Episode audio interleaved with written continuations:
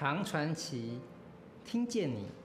这集呢，我们要以英雄原型这个心理学的角度，聊聊唐传奇当中柳毅传这一个故事。喜欢这样听故事、聊聊角色心理的朋友，欢迎订阅我们的频道，这样就能够收到最新的听故事、聊角色的影片哦。之前呢，我们分享了柳毅传这个故事。故事啊，是说落地书生柳毅呢，他知道小龙女遭逢到了夫家冷暴力的不幸遭遇后，他见义勇为，不辞千里为小龙女呢送信，就送到了她的娘家，也就是洞庭湖的龙宫去申冤。后来果然就讨到了救兵小龙女的叔父钱塘君，一怒之下就飞越过了五湖四海，为小龙女呢讨了个公道。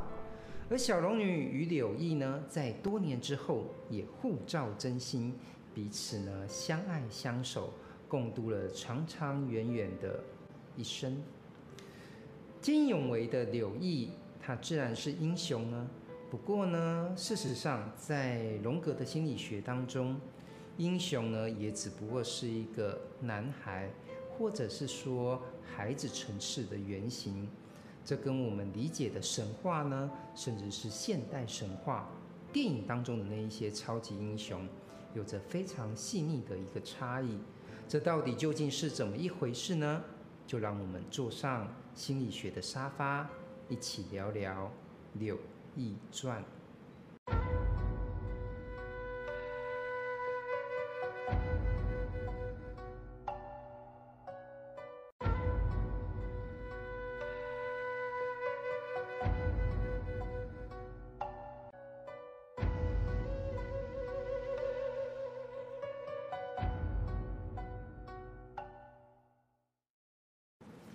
一般我们以为的英雄，应该就是那种上天下地、拥有神奇的超能力的人。不过呢，在故事当中，我们可以发现柳毅啊，他只不过是一个凡人，居然呢能够为小龙女入龙宫送信，让人还真遗忘柳毅其实在故事一开始是以这个落地书生的人设出场的。那没有考上科举，可以说是古代读书人生命当中的一大挫败。但柳毅在自己的唐传奇当中，却活出了属于自己的英雄故事。特别是这送信之举，他是义举，他帮助了受到夫家压抑的小龙女，向娘家洞庭湖龙宫释放求救的一个讯息。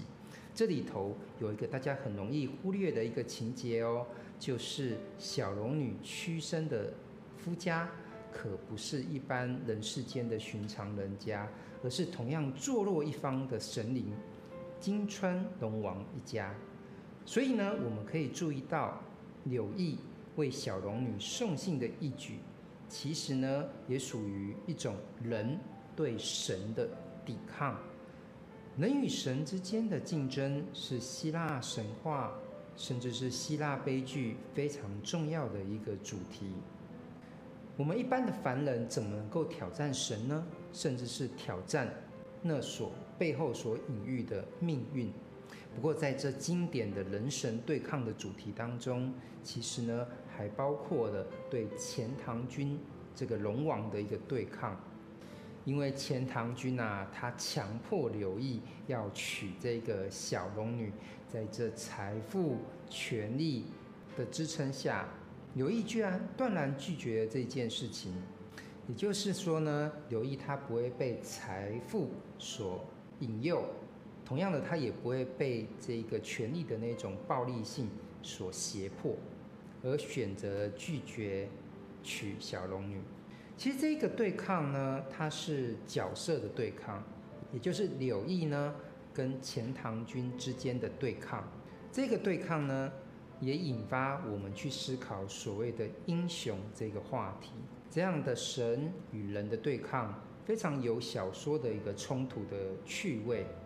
角色对抗之间的有趣，其实要有一个前提，就是要建立在彼此都是非常立体化的角色，这样的对抗呢，才会非常的有冲突性或是戏剧性。如果角色都是扁平的话，其实呃，这扁平人物之间的对抗是丝毫无法引起我们的阅读兴趣。那么打开这个唐传奇的《柳毅传》，我们就会开始找，就是说，哎，到底这个故事是什么样建立钱塘君的形象呢？这里面呢，其实有一个文学技巧，就是透过洞庭湖龙王洞庭君这个钱塘龙王的哥哥对他的弟弟钱塘君的言谈描述，侧写出钱塘龙王。他本身这个任性使气、豪气干云的形象，其实想想啊，钱塘君这样带有刚猛性格的神灵，注定就是要闹出动摇天地的大事。说起这大闹天地的神灵，我们马上就想到了孙悟空。孙悟空大闹天宫，他所遭逢的惩戒呢，就是带上了这个紧箍，护送唐三藏。到西天去取经，而钱塘君他所受到的惩戒是什么呢？哎，就被这铁链所缠滚，那就绑在这个龙宫当中。如今呢，他听到小龙女被夫家欺负，马上就挣脱铁链要去救小龙女。不过呢，我们也发现他也强迫了这个柳毅啊，就是说你就是要。呃，嫁给这个小龙女，想不到呢，被柳毅断然拒绝。这钱塘君听到了柳毅居然敢拒绝他，一个凡人，一个落地书生，居然敢拒绝我。诶，他这时候就有一个反省，他就说：诶，我自小呢，呃，就住在这个龙宫啊，从来没有听过呃您刚刚说的呃这些道理，所以我非常的羞愧，我会好好。呃，自己反省。而其实，在钱塘君的这段反省当中，我们可以在里面看到父亲的一个缺席。缺席的父亲会产生一个什么样问题呢？就是没有办法给男孩哦一个男人的一个形象。我们平常说长兄如父啊，在这个《柳毅传》当中，其实呢，钱塘君的哥哥洞庭君。就暂时代替了这个父亲的位置，但是仔细说起来，也终究只是长兄如父。洞庭君也只是扮演一个类似父亲的一个角色。说起来啊，洞庭君作为父亲，也不算是一个尽善尽美的父亲哦。因为你想想，故事当中的小龙女，她不是非常的不幸福吗？其实也印证着洞庭君。他本身是无法全然守护好自己女儿婚姻的幸福，所以他很自然的也没有办法为他的弟弟提供一个非常健全的一个父亲的形象，也就是说，呃，为一个男孩儿子，呃，呈现出一个父亲或是一个男人的形象。这里我们就看到了钱塘君，也就是钱塘龙王。在这故事当中，作为辩证所谓英雄这个角色原型的立体的作用，落地书生柳毅的英雄性格，他在刚刚的跟钱塘君的冲突的这个情节当中，他其实带有非常强大的一个震慑力。这也凸显了一件事情，就是英雄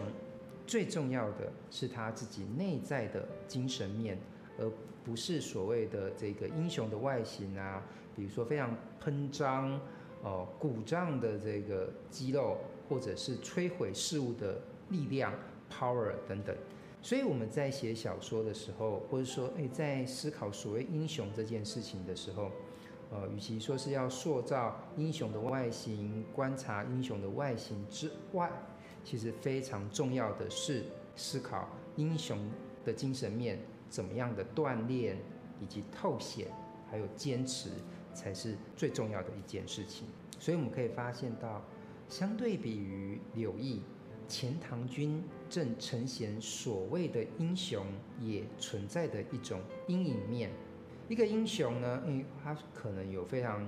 呃高强的一个能力，但是他可能没有把这个呃能力运用的。当的话，他也会偏执，成为一个逞强好勇的霸王。也就是孔子所谓的“少年血气方刚，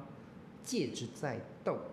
听到柳毅义正言辞的拒绝之后，诶，在故事当中的呃钱塘君啊，钱塘龙王，他就对柳毅深深的一个抱歉。其实正是我们所谓的亢龙有悔，